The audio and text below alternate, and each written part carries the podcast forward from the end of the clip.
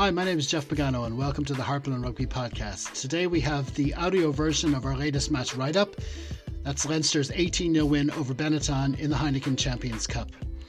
The article is titled Cohesion.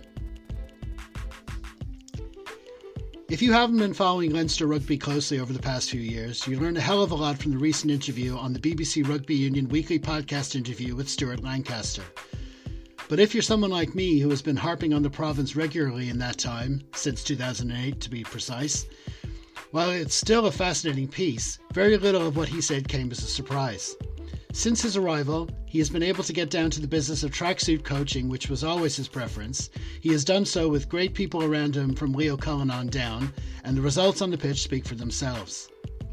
One thing you certainly wouldn't want to do while listening, that's play a drinking game where you must take a swig every time he uses the word cohesion. Yet even that word itself epitomizes where Leinster have been in recent times all on its own. Much like last week's win over Lyon, this display was not perfect.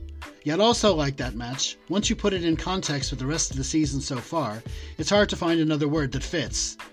For one thing, we have to ask ourselves what exactly we want perfect to mean. Do we really expect every single possession to lead to a try? Every tackle to lead to a turnover? Is that the bar we're setting? I mean, being honest, when I watch this play, I do find myself looking for what went wrong when those standards aren't reached as the match is in progress, but thankfully the final score always manages to drag me back to the real world each time. This run of 16 wins on the bounce to start the season is perfectly bookended by trips to the Stadio di Monigo. Back in September, we came away with a narrowish, yet bonus point victory, thanks in part to a second-half red card. A few years ago, that would be seen as a troubling result despite the maximum match points. Not so anymore, since Kieran Crowley has been at the helm. Success at the RDS by way of victory in 2018 and a draw in 2019 may have come at a time of the season when Leinster will have had other things in mind, but Treviso's overall performances have come on in leaps and bounds in that time regardless. Despite having the Italian ring-fencing safety blanket removed, under Crowley they have managed to qualify for Europe by merit anyway, as well as coming within a whisker of the Pro 14 semi-finals last season. And their evolution did not stop there. Back on match day one, they came to the RDS again, and while we prevailed, they showed a determination not just to be happy to make up the Champions Cup numbers. They were there to compete, and thanks mostly to a powerful line-out maul setup, or dare I say cohesion, there was an ability to back up that self-confidence. So while the sight of their name at the bottom of Pool 1 final standings might look familiar, it by no means reflects what they have brought to these six pool matches. Their strategy for this one was clear. Aim to maximize both possession and territory to such an extent that even winning a penalty at midfield could lead to a try-scoring opportunity. Restarts were going short, the ball was being kept in hand more often than not, and kickable penalties were spurned for kicks to the corner. All of this was working to an extent from the kickoff. It took us all of 10 minutes to have anything remotely resembling decent possession in their half of the pitch.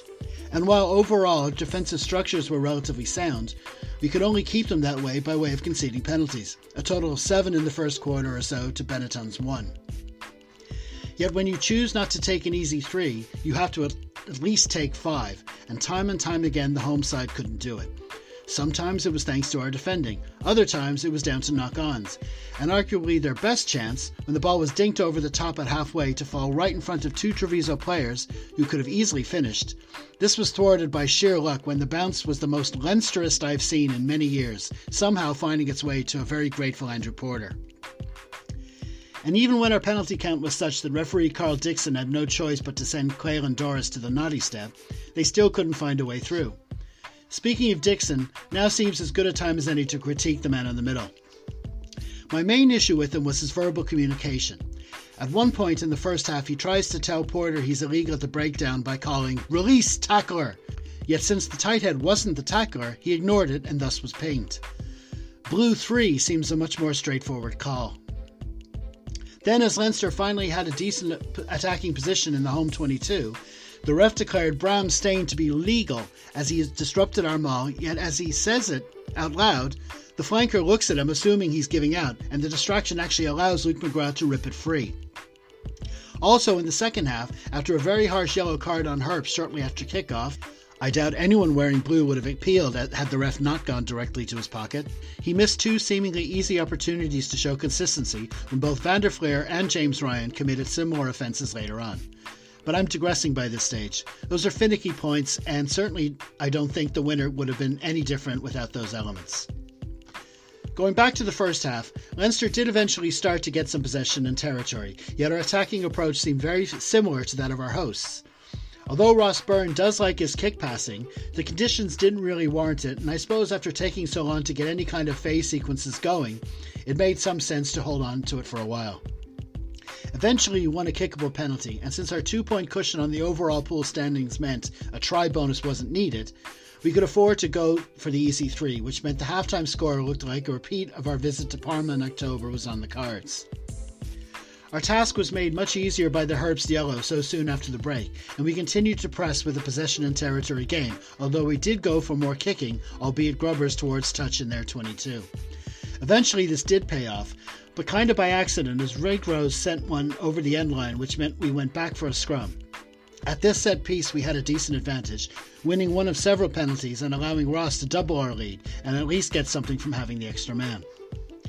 I really hate to say it because it sounds arrogant, but even though the clock was ticking towards the 60-minute mark and we were yet to build a lead of more than a converted try, I still felt comfortable. Like, despite the lack of perfection from Leinster, the cohesion was still somehow apparent. This impression was most embodied by the display of skipper for the day Luke McGrath, who was rightly awarded man of the match in my opinion. I thought he did extremely well with the referee, made a number of darting runs around the fringes that kept the mostly solid Benetton defence honest, and also right after the Doris yellow when the home side opted for a scrum, he made a critical tackle on their hefty number 8 Tola Halafihi, who had taken it from the base. And his role when we eventually crossed their line didn't hurt either. Our territory kicking paid off when Larmer got one to sit in their 22, forcing Monty Ioane to play it under his post under pressure from Jordan himself, along with Ringrose, Van der Flier, Lowe, and Luke, providing excellent, some might say cohesive, support, producing a 5-meter scrum. From here, our advantage was just too great, and a missile of a long pass from Ringrose, followed shortly afterwards by an innovative backhanded one from Luke, put Doris through for the score. Again, it was credit to Crowley's men that they didn't deviate from their plan, and they took another short restart, this time actually winning it back. Yet, as often has been the case during this unbeaten run, our defending was getting stronger as the match progressed, and Van der Flier was able to latch on at a breakdown to win a penalty, which quickly had us back at their end of the pitch. From there, we made crossing the line look much more straightforward, as James Tracy went over in the way Treviso had been trying all day, peeling off a successful maul following a short-range lineout. Ross Byrne missed the first conversion, but with this one in virtually the same spot, he was able to allow just enough for this one to go over off the upright. With the next restart going long into our 22, it seemed that Benetton were resigned to their fate. Like I say, we may have been a tad lucky not to ship another card in the closing stages, but apart from that, we saw the margin home really well, with our efforts to improve our side of the scoreboard eclipsed by the more impressive target of keeping them scoreless. And so we emerged with both the home quarterfinal and top seed tucked safely away, bringing an unbelievable block of results to a close. 16 played in all competitions, 16 wins. So where does that all leave us?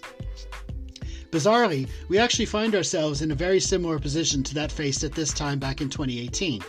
Then we won our final pool match in a different time zone by a similar margin, making 6 wins from 6 in the pool stages, with Owen Farrell and co. set to visit the Aviva for an April quarterfinal showdown. Only this time, the similarities end there, don't they? I most definitely have a thing or six to say about the whole salary sins saga, but if you don't mind, I'm going to save them for another podcast during the week. For now, I'd much rather focus on Leinster's side of things. As often is the case at this time of year, having secured a home quarterfinal, we must sit and wait to see what kind of squad we end up with on the other side of the Six Nations. In the meantime, we have a lead atop Conference A of the Pro 14 to consolidate, and despite all our victories, Ulster are playing well enough to suggest any kind of slip-up in a schedule that includes a South African mini-tour might bring them close. So there's still much to do for the boys in blue this season, but with Leo, Stuart and co involved, who in their right minds would bet against them? They certainly shouldn't be lacking in cohesion, that's for sure. Thanks for tuning in to the Harpin on Rugby Podcast.